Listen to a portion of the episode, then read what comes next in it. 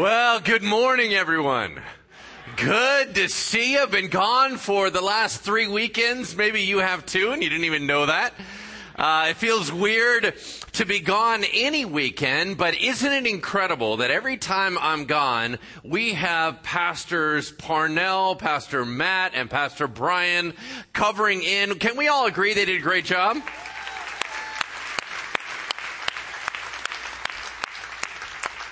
Such extraordinary teachers, such passionate men of God, and able to expound the word in such a great way.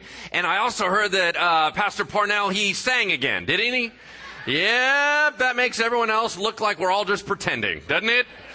All the rest of the pastor's weak sauce. But when Pastor Parnell comes in and starts singing, woo, things start changing. So I'm so thankful uh, for all those gentlemen that covered in for me. I am back in the pulpit until I go out to lead the trip to Uganda. I'm going to be leading that on, uh, let's see, July 25th we take off. And then we're going to be gone for a couple weeks and then I'm back in the pulpit when I get back. So just giving you an idea about where I'm going to be. Uh, once again, it doesn't matter whether I'm here or not. It's been so neat to see the faithfulness, even throughout the summer. The idea that a lot of you have vacation breaks, but you've been really consistent, and it's been wonderful. So thank you very much for your faithfulness in that area. We are going to need all the time that we have to dive into God's Word. Take out your Bibles. If you don't have one, there should be one under the seat in front of you. And please take out the handout sheet that was given to you at the front door, and we can begin. We are in part eight of our Purpose Reclamation Project series. That is our 2017 version of going through the book of Ezra line by line. And so I'm going to draw your attention to the fill in the blank here in a moment, but I want to give you a couple thoughts as we begin. Can we all agree that we serve an abundantly blessing God? Yes? Yes, we serve an abundantly blessing God. And that's really what we've been talking about and singing about this whole first portion of the service. Pouring back to God. God, you are good. God, you are good. God, you are good. Thank you, Lord, for all the great things that you've done throughout the entire week. And now we're about, about to kind of dive into God's word and let him pour out even more blessings so we can praise him throughout the week, but we indeed serve an abundantly blessing God. And the reason why this is important is that we're about to read a story where after 60 years of hardship, God is going to bring in abundant blessing to Israel. They really need some reinforcement, some encouragement, some strengthening, and he's about to do so in a supernatural and crazy intense way. But lest some of us hear a story of abundant blessing and go, man, I'm getting ripped off, right? Because Man, everyone else seems to be blessed. I hear all these stories and everybody on Facebook is like, oh, we got this, we got that. And, and you're going, I didn't get anything. I feel like God's holding out on me, right? Maybe you feel a little bit left out. I would like to change our perspective this morning to see that we are indeed abundantly blessed whether we recognize it or not. So I'm going to kind of go through a couple analogies that might shift the mode. I'll give you a couple stories. Y'all remember this uh, super heat wave we just had? Right? That's that burned into your mind, didn't it? Right? All right, in that heat wave, I mean, we were hitting stuff like 114. It was crazy. It was like Mars hot, right? Well, in that time, um, whether you know it or not, my older daughter just, you know, she started driving, beware, yes. So she started, she started driving. We have a, an older vehicle for her. Well, the air went out on her car during that heat wave. Well, the challenge there, it was so sad because she went in this cute little sundress to go hang out with her buddies. She had to, on their way from going from the restaurant just to go to a friend's house, she had to come home and change because she had completely sweated through the entire sundress just trying to go from one place to another. It was terrible, right? If you have air conditioning in your car, you're blessed. Y'all know what I'm talking about? All right. So if you're going to be going home and you can hit that little air button and it works, you are a blessed person. The uh, same heat wave, that same 114 degree day, our home AC went out. Now, I can tell you this because I looked at the clock at 11:30 p.m. that night. Even my wife and daughters, they all went downstairs. Can you know heat rises? They went downstairs. They're on mattresses on the ground. I was like, I'm not going, right? So I stayed upstairs. The fans going like crazy. It was 98 degrees at 11:30 p.m. at our house. I mean, it was just insane, right? And this this buddy of mine here at church, um, I, I, ended up getting in contact, and he found out that my AC went out, and so uh, he called me up, and he's like, "Hey, what's going on?" I'm like, "Well, dude, I YouTubed it, and I think I know the problem, right?" right? And so I had gone to three different stores trying to find the part because I was sure I had it nailed. And now this is nice. Luckily, the guy on YouTube said, uh, warning, please don't do this. You'll electrocute yourself, right? I mean, so thankfully he said that and I was taking a lot of precautions. So after three stores of looking for the part, I realized unless you have a license, you can't buy that part right? So I was like, oh, okay, so they're trying to stop stupid people like me from electrocuting themselves. All right. Well, he said, well, hey, he works in the HVAC uh, industry until he said, you know what? I have a part. I can drive over there right now. And it was a half hour away. He drives over and he goes, let's see if your YouTube guy's right. And he pops it in and the air turns on and that sweet, beautiful air starts coming into the house, right? It took a full day. He's like, well, it takes about an hour a degree, right? To re get it going again. Well, man, whoo, let me just tell you this. If you have an AC in your house that works, you're abundantly blessed. All right. These are things you may not have written down, right? You didn't even recognize how blessed you really were. Let me give you another example. So I've been doing really, really good on the anxiety piece, and y'all know my story, and I've been doing good for a couple years, just a couple blips here and there. Wednesday, I just got flattened. It was so bad. It was, I had achiness. I had, I was feeling sick to my stomach the entire day. It was terrible, right? Just really, really crippling bad anxiety. That night, I took some extra meds. I went to sleep. I woke up the next morning and I felt awesome because I just felt normal. Now, let me just share this with you. If you've ever been healed from a chronic pain, you know normal is awesome. Can you, can you agree with me? Right? If you feel normal today, you're abundantly blessed. Because if you have chronic pain, you know how horrible it is every day that you feel pain throughout your body. And just being normal is a blessing from God. I mean, I can sit there and go down. If you have family at all, if you're going, man, it's hard to navigate trying to go to this person and my friends, and my family. If you have friends and family, you are abundantly blessed. So once again, as we launch into this, I need us to see how blessed we are. You may not recognize it until now, but I want you to think of all the tiny things that God has done for you. Over and over and over. May we be full in our hearts, not grumblers or complainers. May we be the people that go, God, I saw that, I saw that, I saw that. May you have praise for that. He shouldn't get ripped off for that. Let me just say this. When you begin with the idea that God owes you nothing, everything is a blessing, yeah? When you get out of the idea that you deserve more, we begin to see the abundance that's truly being poured out. But let me also caution you on this. We not just have an abundantly blessing God, we have a wise and loving Father. And what that means is that He knows when another blessing will spoil or enable you. And He is not going to do that. I would suggest to you, and this is just speculation, but I would suggest to you that it is possible that all the children of God in this room or that can hear my voice, you may well be living at the max blessing that you can receive right now. There are certain reasons why he may not be able to bless you further. There may be a season where he's trying to withhold in order to change some things or adjust some things. You may be, be built into character right now and going through hard times, and a blessing would ruin that. I'm just telling you that your loving Father knows what you need when you need it. Therefore, as opposed to God holding out, maybe He's doing the kindest thing to you. Let me talk about ice cream for a moment. This last week, I went to ice cream twice. Why? Because I have two daughters and I can. So therefore, I went with my first daughter. I went with Jill, and I knew that she was going to get gold medal ribbon, right? She's like her mom. So we went to Baskin Robbins. So we went to Baskin Robbins. Now, I always, every time I go to Baskin Robbins, ever since I was a little kid, I always get the same thing. I get two scoops on a sugar cone, and it is on the bottom, mint chocolate chip. On the top, it is peanut butter and chocolate. Why? Because you need the richness at the beginning, and then you gotta end and cleanse the palate with something minty. Yes. This is why you came to church. Yes? That's free of cost. All right, here we go.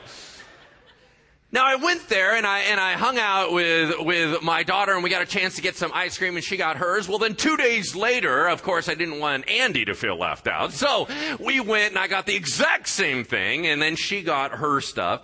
Now I wanted I want to just say this that the blessing that my girls had was not the ice cream, but that they have a dad who would go to get ice cream with them. You understand what I mean?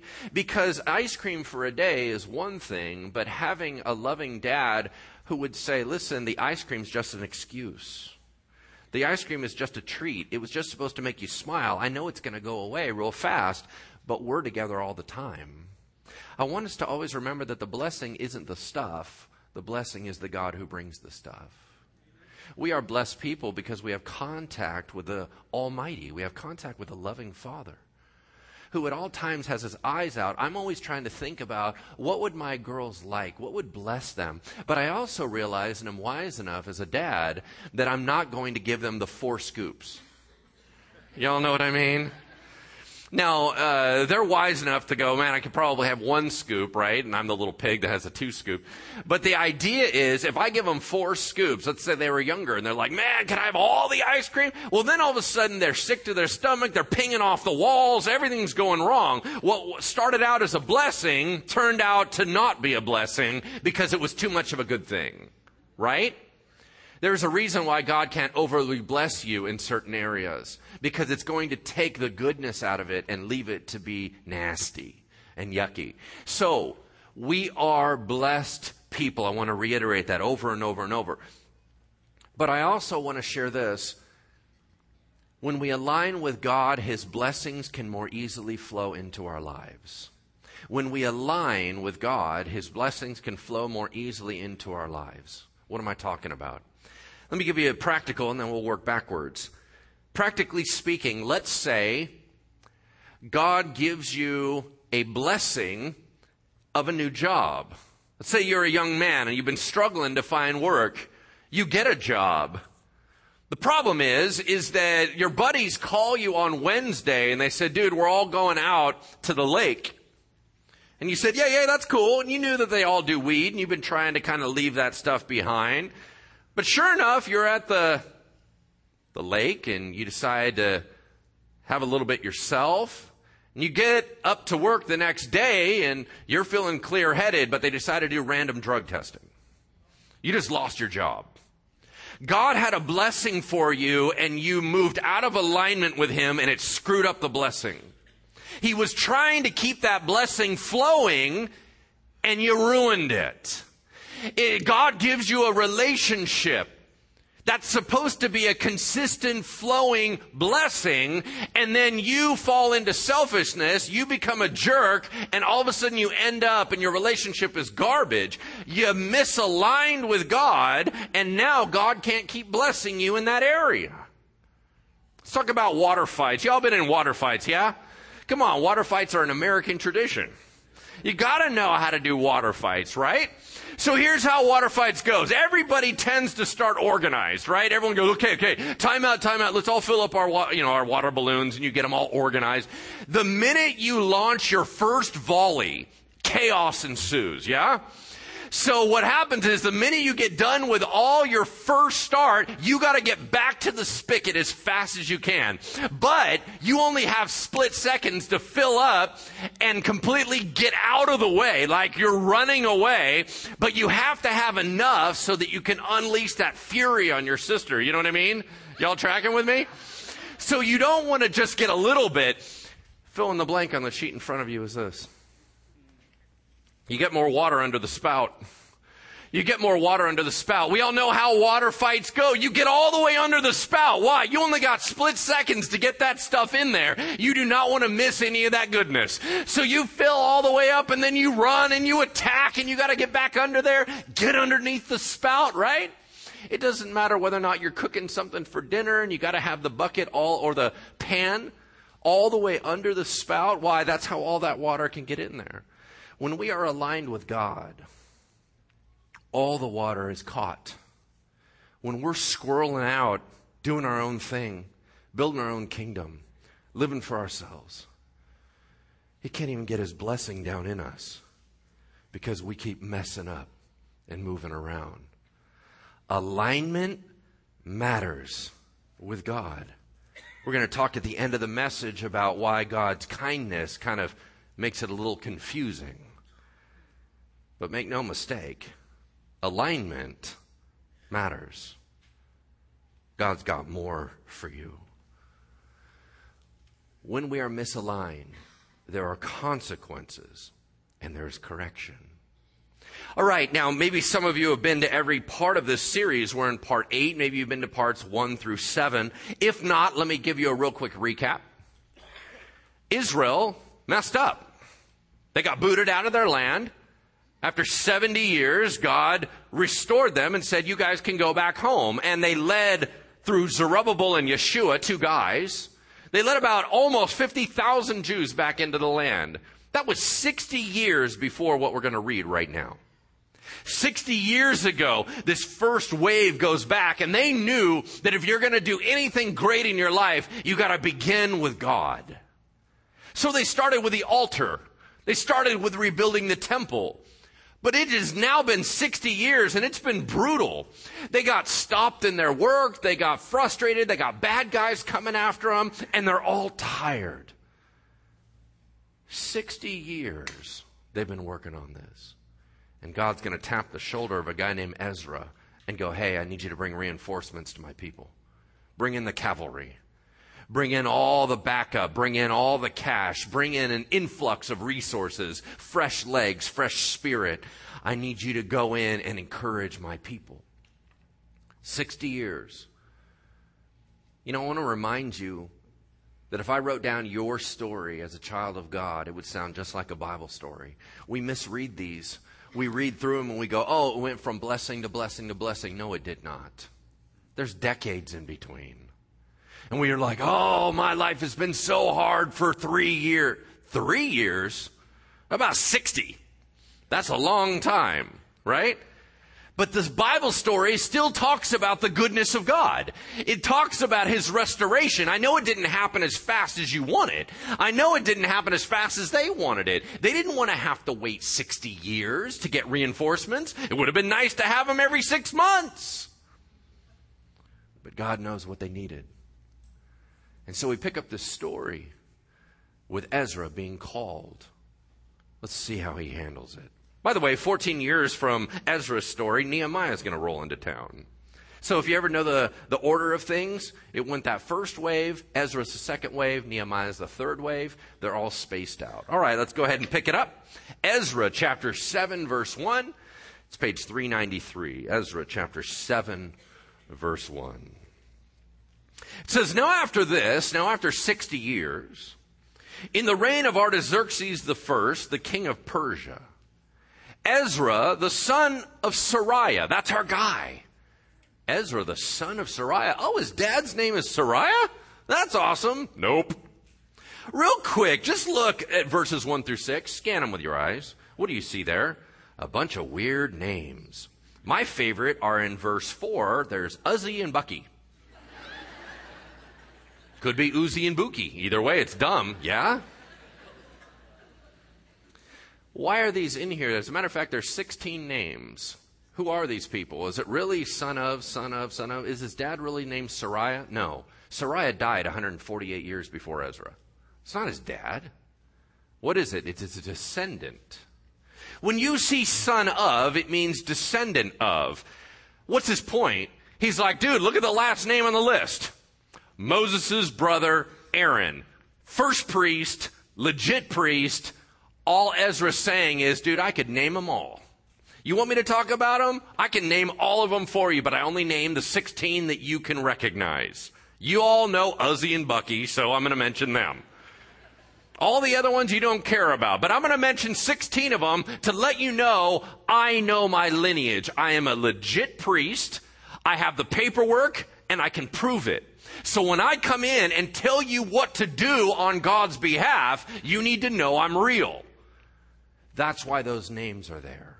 He has to be legit. All right? So we're just going to kind of pass through those. Let's move on. It says this Ezra, verse 6. This Ezra went up from Babylonia. Now, he was a scribe. That means he was educated. He could read and write. He was a scholar. In the New Testament, the scribes were called rabbis. So if he was in Jesus' day, he'd be a rabbi. But he's not. He's old school, so he's called a scribe. We all on the same page? And it says he was skilled in the law of Moses, or all the Jewish laws, that the Lord Yahweh, the God of Israel, had given to his people. And the king of Persia granted Ezra all that he asked for, for the hand of the Lord his God was on him. Hmm. He was under the hand of God. That's cool, right? Let me say, let me tell you how I look at it. The God's hand of blessing was there, the hand of strength, the hand that creates, the hand that sustains, the hand that encourages, the hand that gets stuff done, yeah? The hand of God was on him, and he got everything that he asked for. Man, that favor of God would be awesome, right? Let me share a story that I've shared with you once before, but I believe that it is atmosphere building. So I'm going to share it with you again. Many years ago, I read uh, a book from a guy named Leonard Ravenhill. Leonard Ravenhill was a fiery preacher. He's passed away now. And, you know, if you read his stuff, he has an incredibly quotable, cool stuff. He talks a lot about prayer. A lot of it's really, really good. Some other stuff, he's kind of a jerk, to be honest with you. And so, once again, eat the fish, throw the bones. Y'all know what I'm talking about? Oh, Pastor Lance said he loves everything Leonard Ravenhill wrote. No! No, there's great stuff in there, but you also have to filter and sift. That's called being a mature believer, right? So we take the good stuff and we chuck out the bad stuff. All right. So Leonard Ravenhill wrote this book called Why Revival Tarries, meaning why are we not getting the revival we so desperately desire? Spoiler alert, it's because we don't pray. There you go. Case you want to read the book. His whole bottom line is we're not a praying people, so why would we expect that God would unleash upon us we keep complaining about it, but we're certainly not willing to pray about it. Whatever happened to the age, he would say, where we were all in the basement praying day and night for God to move. We just show up to church and expect Him to roll. Hmm. In one of the chapters, he said something that caught my attention, mostly because I didn't understand what the word meant it's a little old school the way he writes. He said, With all thy getting, get unction. I didn't understand what unction was, so I had to go to the dictionary and look it up. Here's what he meant the anointing of God. He said, with everything you have, you have to have the anointing of God. Because if anything is going to get done in this world, it's going to be done by God. And if His anointing is not upon you, if His power is not moving in your life, if the Holy Spirit is not in His presence magnified, glorified, intensified, then nothing legit is going to happen. He said, so however you need to be a God chaser, however you need to run after the Lord, because you can't manipulate it. You can't fake it. You can't demand it. All you can do is align and ask for it. Y'all following me? With everything you've got, you need the hand of God upon you. And I think that's what this is talking about. It's what I've always chased after. It's what I want for our church. It's what I want for my life. I want to be that with the hand of God on me as a dad, the hand of God on me as a husband, the hand of God on me as a man. Why? It's the only thing that matters. If God is with us, we're good. Once again, you can't force that. You can't fake that. Either God is with you or He's not. So, right here, it says that the hand of God was upon Ezra and he got everything that he needed. Hmm. All right, let's pick up verse 7. And also, along with Ezra going back to Jerusalem, there went up also to Jerusalem in the seventh year of 458 BC of Artaxerxes the first, the king who reigned for 40 years. With Ezra, some of the people of Israel and some of the priests and the Levites and the singers and the gatekeepers and the temple servants. These are the reinforcements. There's going to be about 4,000 of them. And Ezra came to Jerusalem in the fifth month called Av. Now, most scholars believe that was August 4th, 458 BC. He left in the first month, ended in the fifth month. Why? Because it was a 900 mile journey. And I don't know if you've ever gone on a walk with 4,000 people. It's slow. It took four months to get there. Normally, if you could drive it, it would be 500 miles. But because you have to go around the Arabian desert, it's 900 miles. All you're seeing right here with this little, the month of this and the month of that and all that, it just says, and he led 4,000 people on a 900 mile walk that took four months. But anyway, they got there. Why? For the good hand of his God was on him. Verse 10. Why is the good hand of God on him? Well, we could just say maybe God's being nice. But the Bible links it to something here. Verse 10 Why is the hand on him? For Ezra had set his heart to study the law of Yahweh and to do it, and to teach his statutes and rules in Israel. Alignment, blessing. Ezra said, I'm going to be a man of the word. And I'm not just going to know it, I'm going to do it. And I'm not just going to know it and do it, I'm going to teach it. This is indeed the very same thing that swells in my heart. Ezra and I have this in common. Ever since I was a little kid, the Bible's been a big deal to me. It was one of the only things in this world that I believe are true. So I hang on to it and I use it as an anchor. And so I set my heart to know it and then to do it. 50% of the problem is that people don't know the Word of God. The other 50% is no one's doing anything with it. Right? And different churches wrestle with different things. Bridgeway is one of those churches where we spend all of our time learning it. Our heads are full, our hearts are weak, our feet aren't doing anything. That's a problem. Then there's churches out there that have no idea what in the world is in the Word of God, but they're out doing tons of stuff. How about we all get together as the family of God? We'll bring in what we got in the Word of God. They can bring in what they've got about living it out and actively doing it, and maybe we'll have a healthy, balanced church. Y'all know what I'm talking about? Amen. Man, that's what we want, yeah? Praise God. So we want to make sure that we are balancing it out, that we know the word, but we're also doing the word. And those that do not know it, can we teach it to them? Can we share it? Because he lined up with all of this, God said, Man, you're right under the spout. I can pour so much stuff into you. And the hand of God was upon him. You know what's so great about Ezra's calling? I think it should be the case with all of us. Ezra was a gifted man. Ezra had the ability to be educated. As a matter of fact, he probably had a pretty good gig in Babylon. Babylon. Why? Because he knew how to read and write. He was smart, trained in the universities. He probably was pretty wealthy. But he didn't just sit back and be that guy. He knew that any gift from God is to be shared. So he used all of his gift and calling and talent to bless other people. So let me ask you this. What are you doing with your gifts and talents? What are you doing with what God gave you? Are you using it for the kingdom or is it still about you primarily? We've got to be about the kingdom. The gifts of the Spirit. All of them. Healings and prophecy and administration and helps. They're all to edify the body. So whatever you got in your pockets, we might need to be able to share. We might need to be able to say, God gave this so that your life is better, not just my life. Are we doing that? Because that's what Ezra did. He could have just hung out there. He risked everything, went 900 miles away. went into a poor place and set up shop and started changing for the kingdom of God. Incredible. All right, well, it's pretty dangerous to go out there and do that. So he needed some backup. Here we go, verse 11. God helped him out this way.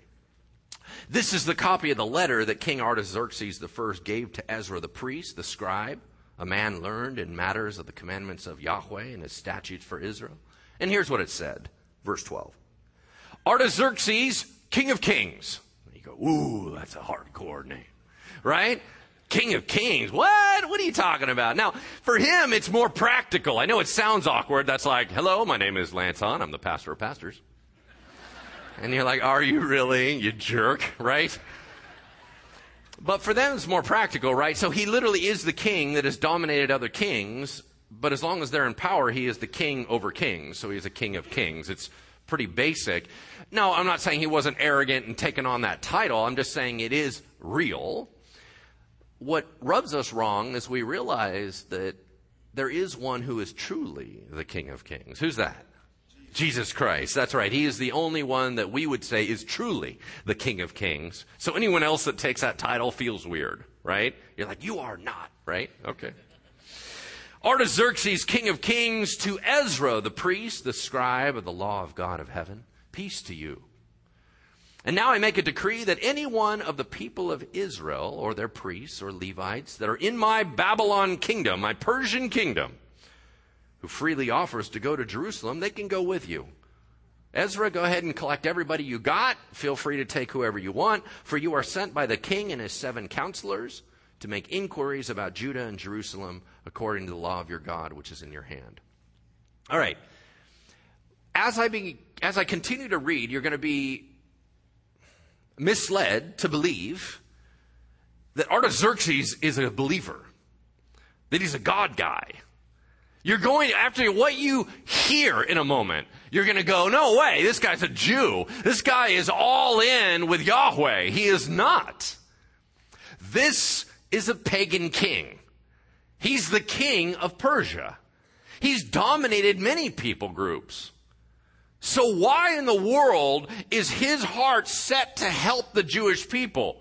You're like, well, Lance, in a prior message, if you remember, you told us that that was his way of doing things. He earned the hearts of the people by supporting their gods and letting them go back home, and, and that way they wouldn't riot against him. You're right.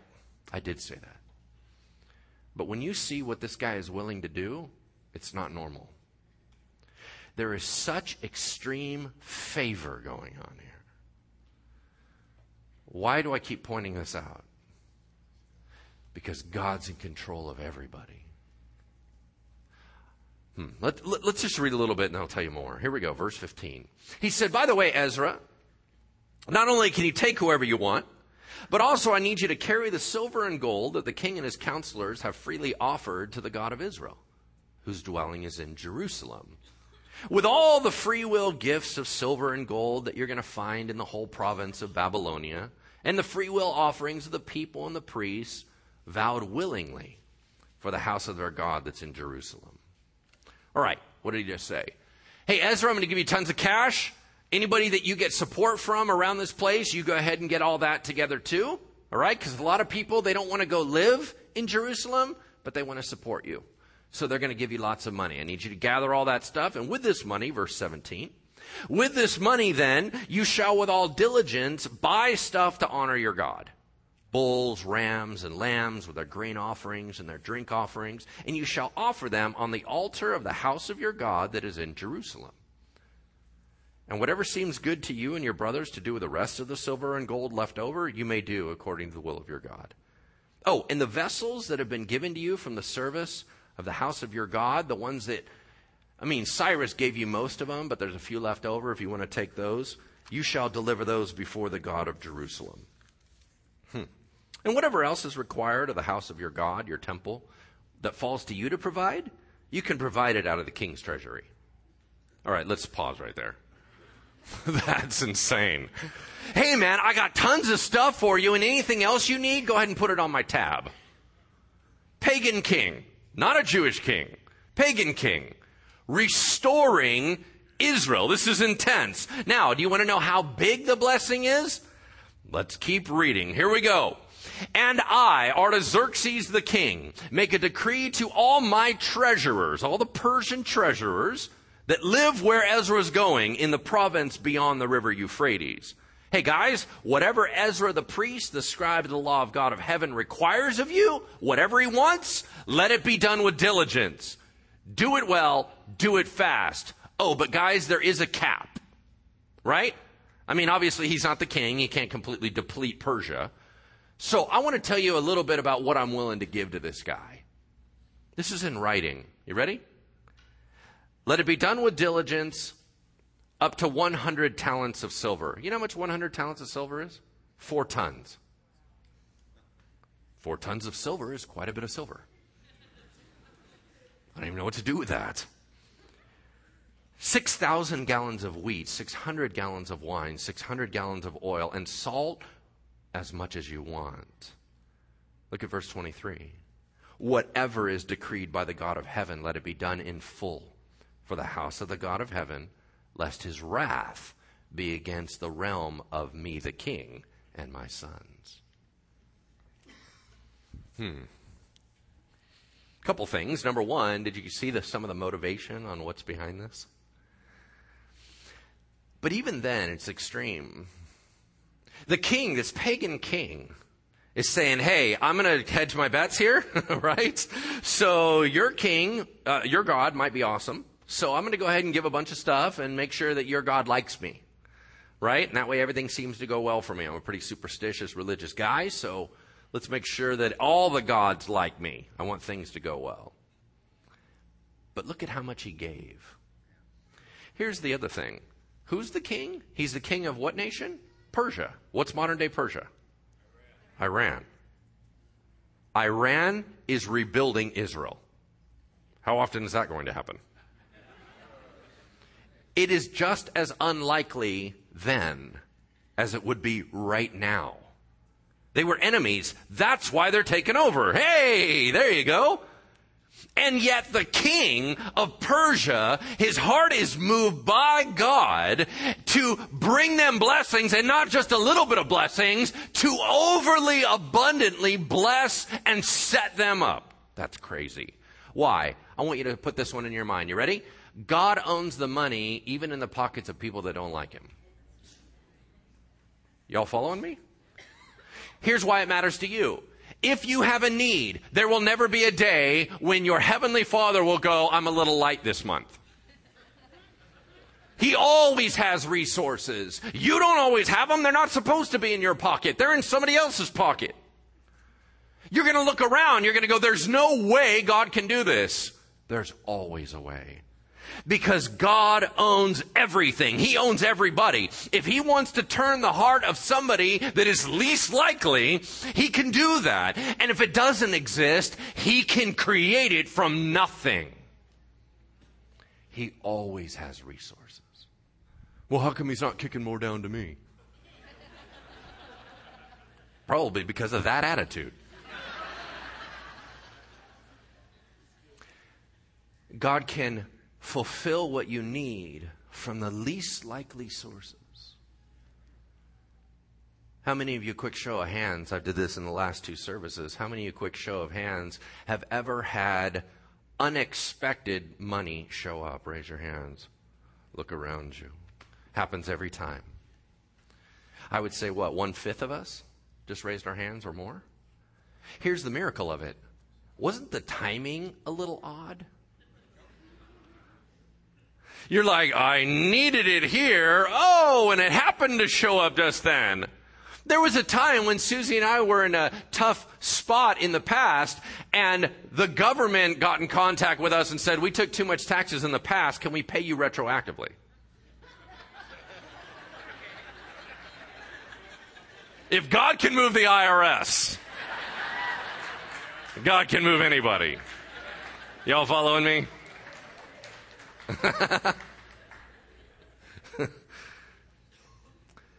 God knows how to get you what you need. There's never a limitation on Him. Please don't ever pray with a heart of saying, I don't know if God can do this. God can always do this. The question is, will it be good for you as his child or not? Because if it's not going to be good for you, he probably won't do it. Hmm. He said a couple other things. Uh, verse 24. We also want to notify all our Persian treasury leaders over there in Israel that it shall not be lawful to impose tribute, custom, or toll on any one of these Jewish priests, the Levites, the singers, the doorkeepers, the temple servants, or other servants in the house of God. Hey, not only am I going to give you money, but by the way, all clergy is excluded from tax. All right? What king cuts out tax on an oppressed people? Verse 25, and you, Ezra, according to the wisdom of your God that is in your hand, meaning God's law, the Bible, I need you to appoint leaders, magistrates, and judges who will judge over all the people in the province beyond the river, all the ones that know the laws of your God. And those who don't know them, you need to teach them. A pagan king said, Oh, by the way, when you set up all your leadership in your land, make sure they know the Bible, because only leaders that know the Bible are good leaders. And if they don't know it, it's your job to make sure they know it. Wouldn't it be wonderful if every leader of America knew and lived the Word of God? Whoa, come on. Woo. Verse 26 Whoever will not obey the law of your God, the law of the king, me, let judgment be strictly executed on him, whether for death or banishment or confiscation of his goods or imprisonment. Ezra, I'm putting you in charge. Make sure it gets done. You got the whole weight of my empire behind you. And then Ezra responds in the first person for the first time in his book he reflects on how incredible this is. Verse 27 Blessed be Yahweh, the God of our fathers, who put such a crazy thing as this into the heart of a pagan king. To beautify the house of Yahweh that is in Jerusalem. And blessed be the God who extended to me his steadfast love in front of the king, in front of his counselors, in front of all the king's mighty officers. And because of all this blessing, I took courage. I gained confidence, for the hand of Yahweh my God was on me. So I gathered up leading men from Israel to go with me. All right, so what does that mean? God is always looking for ways to bless you. God is always looking for ways. I want our eyes to be open all week long. What is He doing? What is He doing? What is He doing? How is He trying to bless us? He is a blessing God, but we also bless Him. Did you see that? Blessed be the God. Have you ever heard that old song, Bless the Lord, O my soul, and all that is within me? Bless his holy name. You know that song? Okay, that's good. Sing it. I ain't Parnell. Come on now. Man, when I do it, the blessing just goes right out of the room. You know what I mean? If I just started saying, woo, that'd be terrible. You'd be like, I feel so unblessed, right? Okay. How do we bless the Lord? How do you bless the Lord? The word bless means give somebody something that they desire or would be good for them. What is God is so hard to shop for. He has everything. Doesn't he? Well, let me let me just say it this way. Maybe some of you are wealthy enough in this room to be art collectors. There are art collectors in the world, right? And they can grab things like a Van Gogh or the, a Picasso, things like that, and they could spend incredible money on some of the best artwork in the entire world. But I can tell you this: the one piece that's not in your collection is the one yet that your kindergartner is going to finger paint. And I don't care how much money you got, you can't get that one. That's a one of a kind. Why? Because they haven't done it yet. And when they make it for you, is it going to look like the rest of them? No, but it's going to be more special than the rest of them, and it's going to go on your fridge. Do you understand that when we bless the Lord, we're supposed to give Him what we got? Do we have fancy stuff? We do not. But we have our stuff. And our stuff is different than everything else he can buy out there. And so what we have is our attention. Are we giving him our attention or are we always distracted every time we're in his presence? Do we have our praise? Yes. Do we give him our praise? Do we give him our worship? What can you give God back? But that's how you bless the Lord. Anytime you sing any song like that, bless the Lord means give him what you got. Man, when I was growing up, this is back in the day where we made ashtrays. Anybody remember making ashtrays? Dude, I made an ashtray for my mom. My parents don't smoke. They never smoked.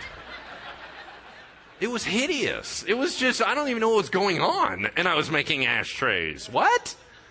What did they say when they got it? Oh, honey, this is so sweet. And they meant it. Why? Because I made it. They're never going to use it. I made it. And it was their child. When you sing out, you're going to go, man, I should probably keep quiet when we're all singing because I'm really not that good and blah, blah, blah. But it's you. Do you understand? That's what you have. So you sing out to your Lord and you tell the Lord what is so great about him. And he loves that gift. That's how you bless the Lord. He said, and when I saw all that God had done, I took courage. Man, my heart got stronger and I felt like we can do this. Why can we do it? Do you understand that courage means there's fear? If there's no fear, it's not courage anymore. It may be bravery, but it's not courage. Courage means you are afraid. The minute fear goes away, it disappears, and it's not courage anymore. He said, I took courage. Why? Because what he was doing was scary. But he said, if I see the hand of God with me, I can do it. Because if God's with me, who cares who's against me? We can do this, right? And so I grabbed some other people because the greatest ministry is done with other people. And I grabbed some other people and we went and did it. And the rest is history. Can I have the prayer team come on up here? We're going to close this out. Here's uh, uh, two, I have two points. First point is this God's kindness makes things confusing. Why? Because God is really nice and gives presents to screw ups. That's why we're all here. Y'all following me? Okay? God is super nice to yahoos. So the problem with that is that we look back at our life and we go, well, I got stuff when I was doing right things and I got stuff when I was doing bad things. It doesn't matter the way I live. You are incorrect. Here's why. Yes, God was nice to you when you were screwing up. Here's what you missed there's more.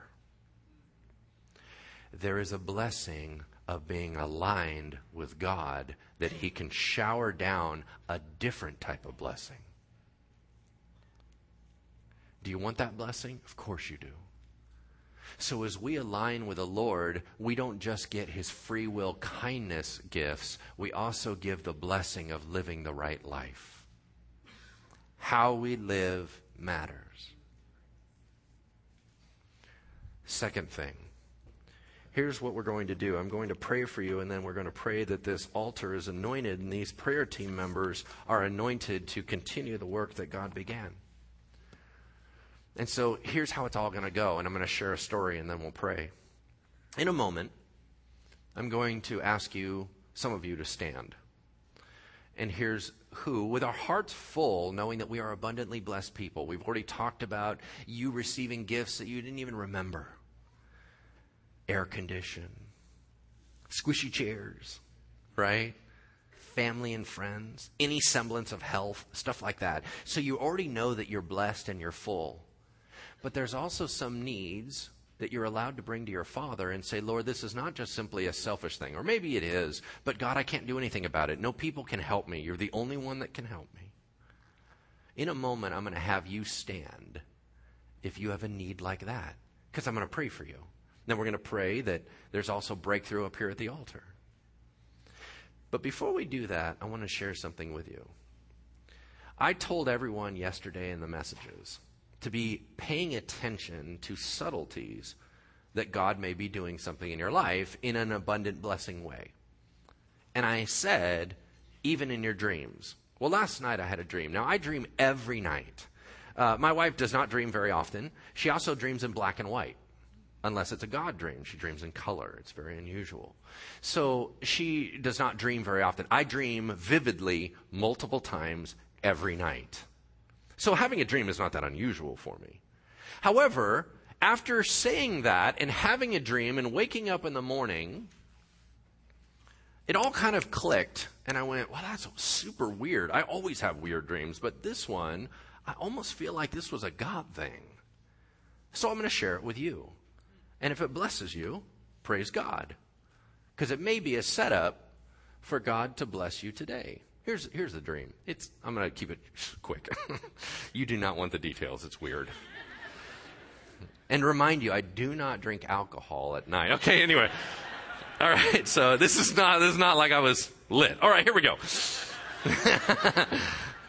uh, in my dream, uh, I had a gash, uh, almost like it got ripped open on my side. Now, I don't know why it was on this side. That's not even where it is. But what happened was my liver, my liver fell out. Now, was super little. All right. So I didn't have a big old liver. I had a little baby one. My little baby liver, bloop, it all fell out. Right. And the whole dream, it was a super long dream of me going into surgery and getting my liver put back in. And then I woke up to the song by Blue Oyster Cult called Don't Fear the Reaper. I told you guys, this is not like a flashback. It's not, everyone's like, mm-hmm. now, here's what's fascinating about it. And you're like, dude, you just haven't dreamed. I get it. I get it. But here's my point. So I was sharing with uh, my prayer partner this morning. And I said, "Hey, I don't know what's going on with the dream, but I don't know if that's for the for someone. I don't know if that's for the the congregation." First thing she says, she goes, You know, your liver, liver, is a vital organ. You can't live without it. It's the thing that sifts all the bad stuff in your body. It is a critical part of you. So to lose that is to lose everything. But to have it restored means that you're going to be okay. And I said, and when I heard that song, it was don't be afraid of death. Whatever just happened to you, whatever gash came in, it came in and stole something from you and something terrible, uh, something terrible happened and it allowed all of your hope and your filter and your joy to fall out. But God put it back in and he restored you. So please don't be afraid. Hmm. So that's what I heard. So, what I want to do is in that spirit, I want to pray because I believe it's a message not for one person. I believe it's a message for our congregation. If you have a need that mankind cannot solve for you, would you please stand? If you have a significant need that you would like prayer for, please stand. I'm going to pray that God would abundantly meet this need. And for some of you, that He would restore that which was ripped out of your body. Okay? Let's pray. Holy Spirit, we trust you and we believe you. Heavenly Father, you're the good dad that sorts all the requests. But Lord, we're standing because people can't fix us anymore that which we've been crying out and crying out and crying out to you. We've been talking to you about it over and over. We're asking right now, Lord, how about today? How about healing today? How about restoration today? God, some of us have lost family members and we feel like something got ripped out of us. Some of us have lost jobs and we've, we have no finance. We have fear for the future and we have fear today. Some of us, Lord, are completely lost in difficulty. We can't even focus on you because we feel so distracted. God, I know if we had better self discipline, maybe we'd be able to focus, but God, we simply can't. So we're asking for you to help us. There's some of us, Lord, right now facing physical ailment that does not need to be anymore. Holy Spirit, would you release your restoration and healing upon everyone that is standing right now. God, for the relational needs, for the spiritual needs, for the emotional needs, for all physical needs, for everything that faces us.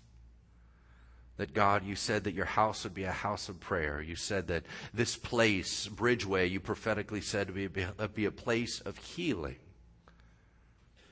would you pour out abundantly on your children today? And God, I pray that anything that further you want to handle one on one, Lord, would be handled at this altar. That even the act of moving forward and walking up for prayer, at that act of faith, you would unleash healing. And God, we would begin to be restored. So would you anoint each and every prayer member? This entire altar that you, Holy Spirit, would dwell richly here and touch your children. God, for all that are not even present in this room that need the healing touch of God, would you, Father, pour out your favor and blessing upon them?